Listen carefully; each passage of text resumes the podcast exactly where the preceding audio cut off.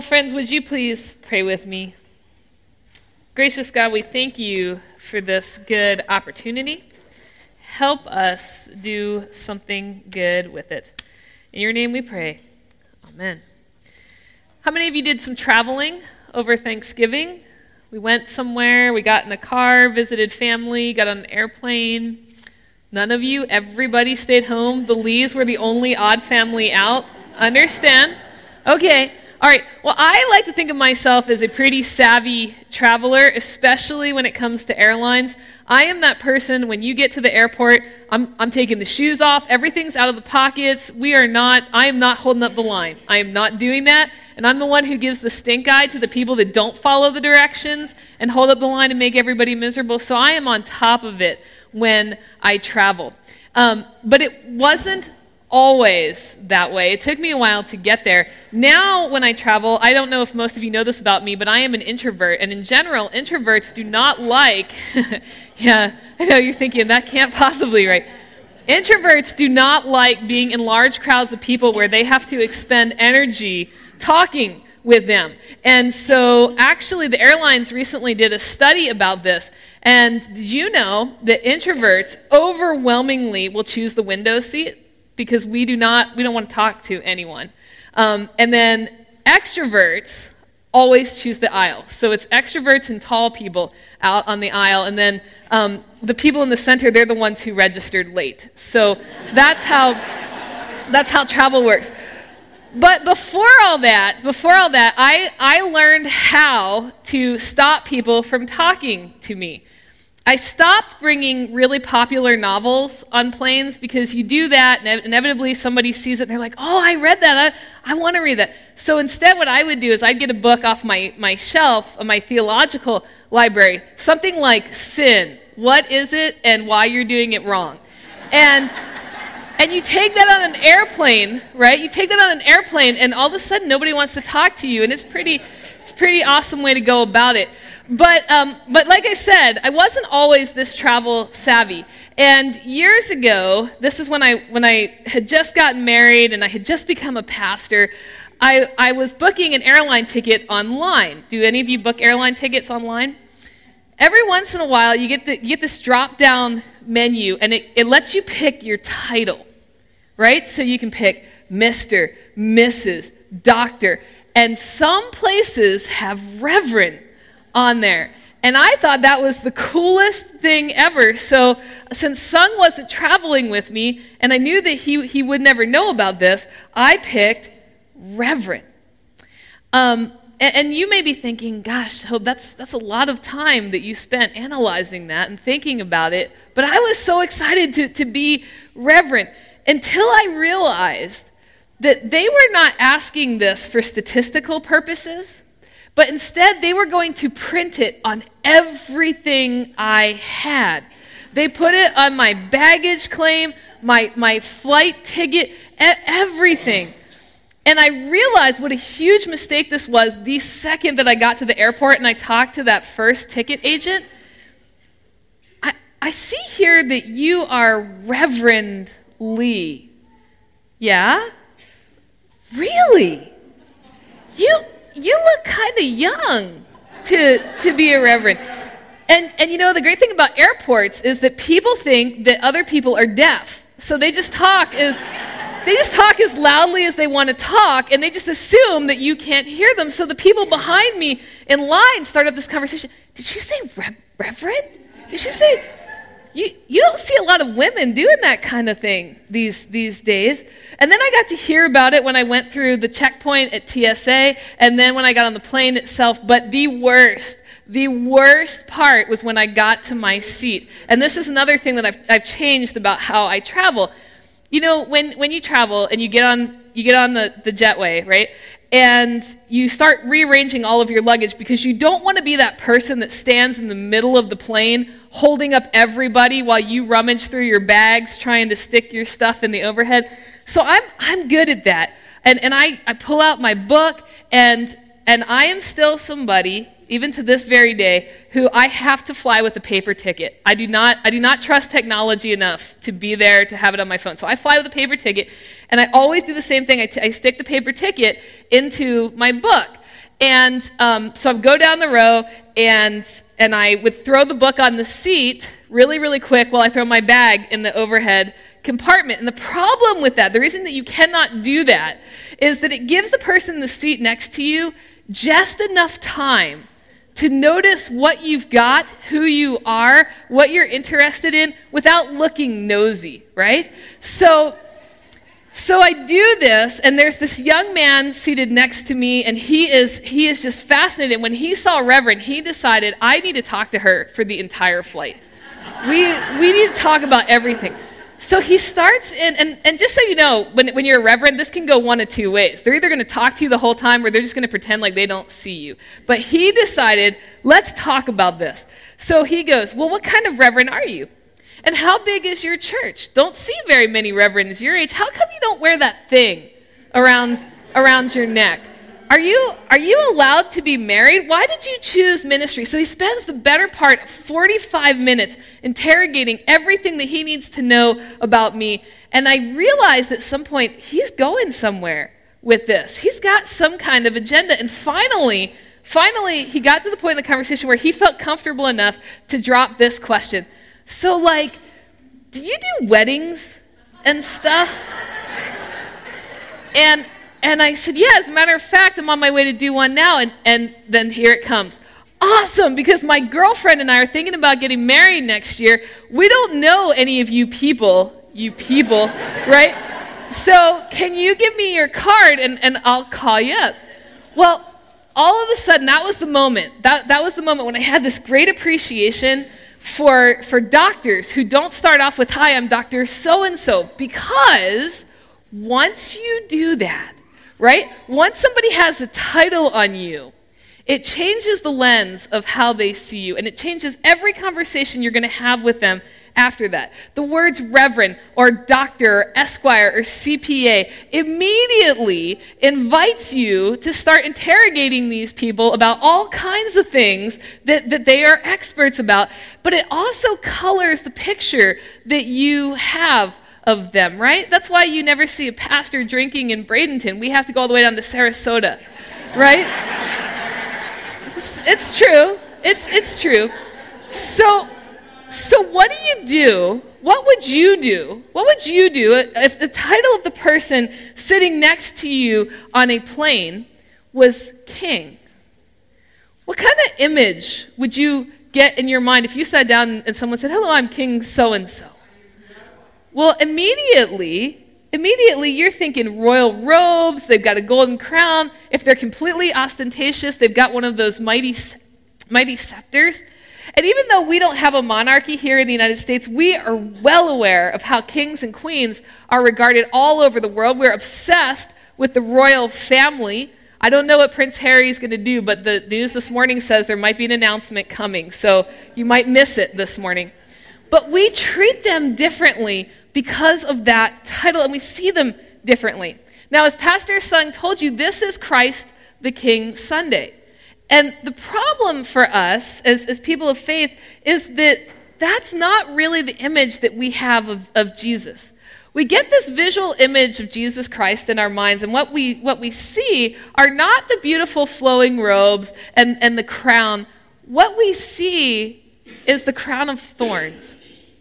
And, and we see the white linen cloths and, we, and the Birkenstock sandals, right? That's what we, that's what we see when, when we picture Jesus. And because of that, I, I think that that's why so many of us have a really hard time perceiving Jesus as the king, as the king of our lives, the king of everything. Instead, what we see is we see a good role model, a good moral leader. He's somebody that, that yeah, it's probably a good idea to imitate, but not as king not as someone who is ruler of all, including our lives and what we do with ourselves. And I think what's, what's really interesting now, especially as, as you look at culture and pop culture, is that the word king conjures up images of oppression, of abuse of power, of pain and, and subjection. And the thing about that is that Jesus not only doesn't match our costume image of what a king is supposed to look like, he doesn't match the image that we perceive kings to act like. He doesn't have that oppressive nature to him as we see in some kinds of royalty around the world. And because so many of us cannot bring ourselves to use the word king to approach Jesus, we can't imagine that he is the ruler of all. So we're unwilling to subject ourselves or to change our lives according to his ultimate authority. There used to be this expression, well, who died and made him king? What we're asking, what we want to know is by what authority? What is it that makes Jesus so special that he needs to be designated as royalty? Well, Colossians, Paul's letter to the people of Colossae, responds to this question. And this is what he writes he's, he's outlining the case for why Jesus is the king, why he is in charge. And Paul writes, He is the image of the invisible God, the firstborn of all creation.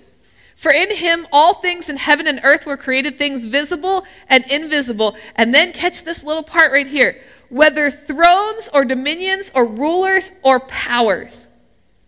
All of those, all of them have been created through him and for him.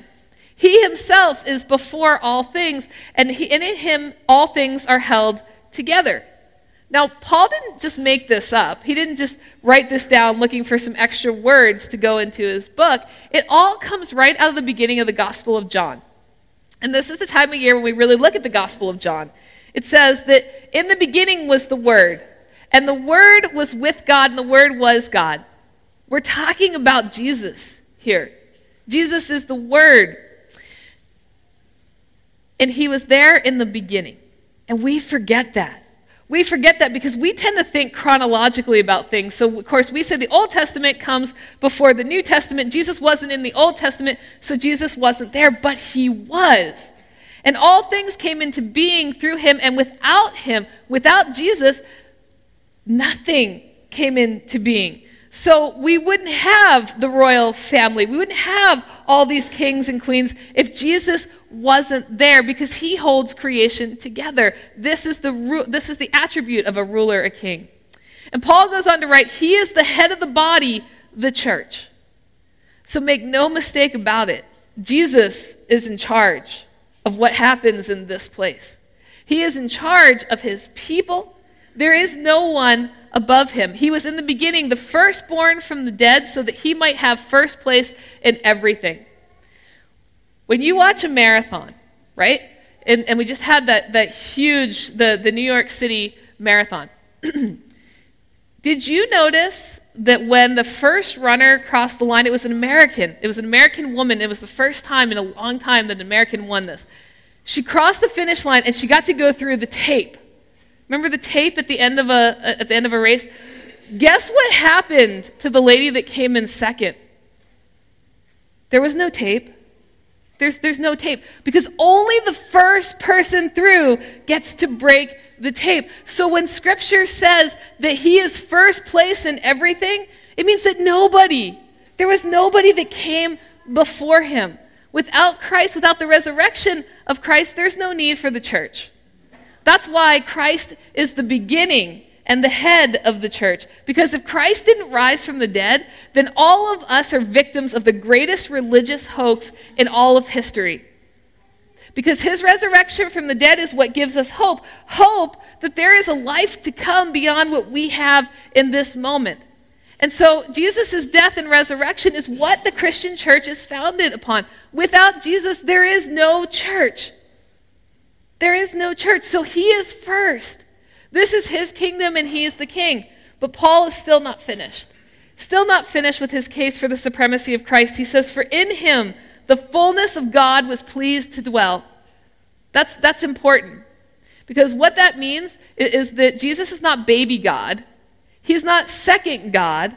The fullness of God was in Jesus Christ, and he was pleased to reconcile himself with all things, whether on earth or in heaven, by making peace through the blood of the cross. You've got some heavy theology in just a very few lines of Scripture. He is speaking, Paul is speaking of God incarnate. That's what Christmas is God with us. He is, Jesus is God manifest in humanity. And that sets him apart from you and I and so many great role models and moral leaders. None of them, none of them came to be God in the flesh. So our broken relationship with God might be restored. Nobody else has ever done that for us.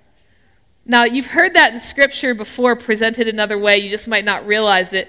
It's in John chapter 14. Jesus is talking to Peter and Thomas before his death. And they're so concerned about where Jesus is going and how it is that they're going to get there. And Jesus replies, He says, I am the way, I am the truth and the life. Nobody comes to the Father except through me. Now, you take that at face value and you're like, wow, that's a pretty arrogant thing to say. Even for a king, that's pretty arrogant. But here's how it breaks down He, Jesus, is the way to the Father because only He has the intimate knowledge of God unmarred by sin. Everyone else does. He is the truth because He has this perfect power of making life one coherent experience, irrespective of our ups and downs. He is the life because He was not subject to death, but made it subject to Him. He overcame death. For these reasons, Jesus is the only way to reach the Father. And that's the theological premise for Jesus being the only mediator for us towards God, since he is the only revelation of God to humanity. He is the way, the truth, the life, and the king. Titles matter. They matter for better or worse because they are going to shape your initial impression of someone. I love when people meet me as Hope, not as Reverend Lee, because once you do that, once you have it, it's like watching a train wreck. You can't unsee that. So once you have that title of someone, your impression of them is going to always have that running in the back uh, of their operating system. So uh, this Sunday, the title that Jesus has that we're focused on is King. You may not like that term. It may seem patriarchal or archaic to you. It may even be out of the realm of your reality, since that's not how we operate in this country. And the idea of somebody ruling over you might just rub you the wrong way. But I want you to remember this Jesus is not just any king, he is not just any ruler, he's not just anyone who wants to be Lord over your life.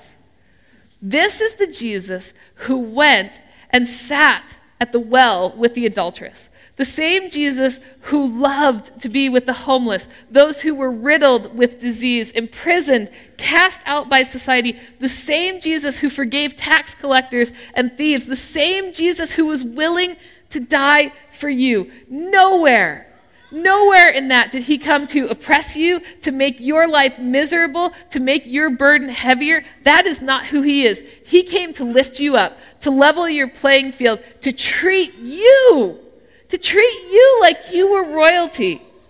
So if you're going to have a king, he's exactly the king that you'd want to have. And if we're kingdom people, which we say is the church that we are, there has to be a ruler, and that needs to be Jesus Christ because no one will ever be able to do for you what he has done. For that reason, he is not just another guy on the street. He's not just a great moral leader or role model, not just a historical novelty. He is Jesus Christ. He is the King.